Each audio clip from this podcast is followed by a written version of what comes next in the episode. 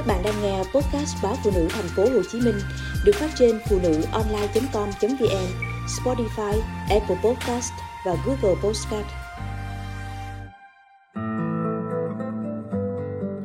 Bánh rán đường Tờ báo nổi tiếng thế giới của Mỹ, CNN đã đưa ra danh sách 30 món chiên ngon nhất thế giới, trong đó có bánh rán hay còn gọi là bánh cam của Việt Nam.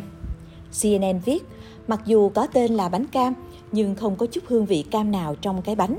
Bánh cam được người miền Nam gọi tên vì hình dáng và màu sắc giống quả cam, được làm từ bột nếp dẻo, có nhân đậu xanh, bên ngoài là những hạt mè trắng được chiên kỹ trong chảo dầu. Còn ở miền Bắc, bánh cam được gọi là bánh rán, sau khi chiên giòn được phủ một lớp mật hoặc đường bên ngoài.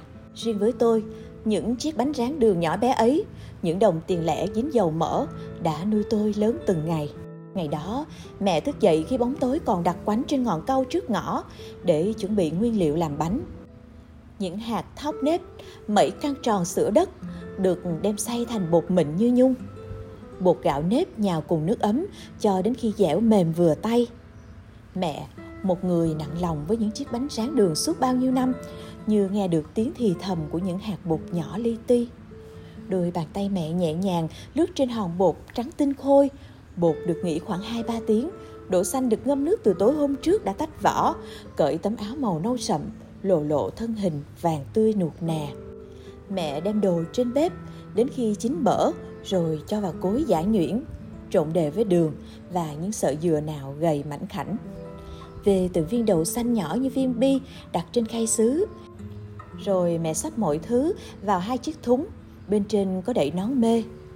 Khi hừng đông đỏ ửng, mẹ lại tất tả quẩy gánh hàng đi chợ phiên. Mẹ chọn một góc chợ quen và đặt mấy chiếc ghế gỗ con con. Nhóm lửa, bếp than cháy rực hồng, bắt chảo lên bếp. Hòn bột thức giấc theo tay mẹ thành những viên tròn xe đều đặn.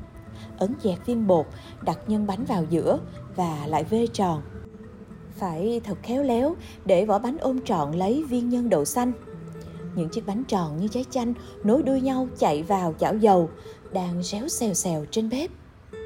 Mẹ bảo phải đảo thật đều tay để bánh chín vàng đều. Màu trắng tinh khôi ban đầu dần dần thay bằng màu vàng ruộm. Thắng nước đường trên chảo, rồi đổ bánh đã chín vàng vào. Đảo đều tay cho đến khi chiếc bánh rán khoác trên mình tấm áo đường trắng như tuyết. Hơi ấm nồng nàn từ bếp lửa hồng quyện với hương thơm ngọt ngào của chiếc bánh rán đường hào phóng tỏa ra khắp phố chợ. Nếu bước chân người mua, bánh rán đường phải ăn nóng mới ngon. Đưa chiếc bánh rán nóng hổi lên miệng, cắn một miếng để đắm mình vào cái giòn rụm của vỏ bánh, cái thơm ngậy của nhân và cái ngọt ngào của lớp đường trắng hay ngọt ngào của cái tình người làm bánh. Gánh hàng của mẹ lúc nào cũng đông khách. Tiếng xèo xèo của dầu sôi tiếng lép bép của bếp than tiếng nói, tiếng cười xôn xao. Bàn tay mẹ cứ thân thất như một nghệ sĩ siết. Những ngày mùa đông giá rét đôi tay ấy tê cứng, tím tái. Còn những ngày hè oi bức, mồ hôi mẹ lăn dài trên khuôn mặt gầy gò, ướt đẫm cả lưng áo.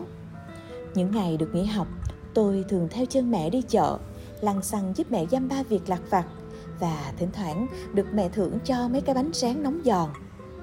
Cũng có những hôm trời chở trứng, mưa dầm về mẹ gánh hàng đi, rồi lại gánh hàng về. Hôm đó, cả nhà tôi phải ăn bánh sáng thay cơm. Những chiếc bánh tráng đường nhỏ bé ấy, những đồng tiền lẻ dính dầu mỡ ấy đã nuôi tôi khôn lớn từng ngày. Để rồi giờ đây, khi đi học xa nhà, nỗi nhớ của tôi luôn in hằn bóng mẹ liêu xiêu, chân thấp chân cao, quẩy gánh hàng chạy chợ. Nhớ dáng mẹ lúi húi bên bếp than hồng rán bánh. Và nhớ vị ngọt ngào của bánh rán ngày xưa.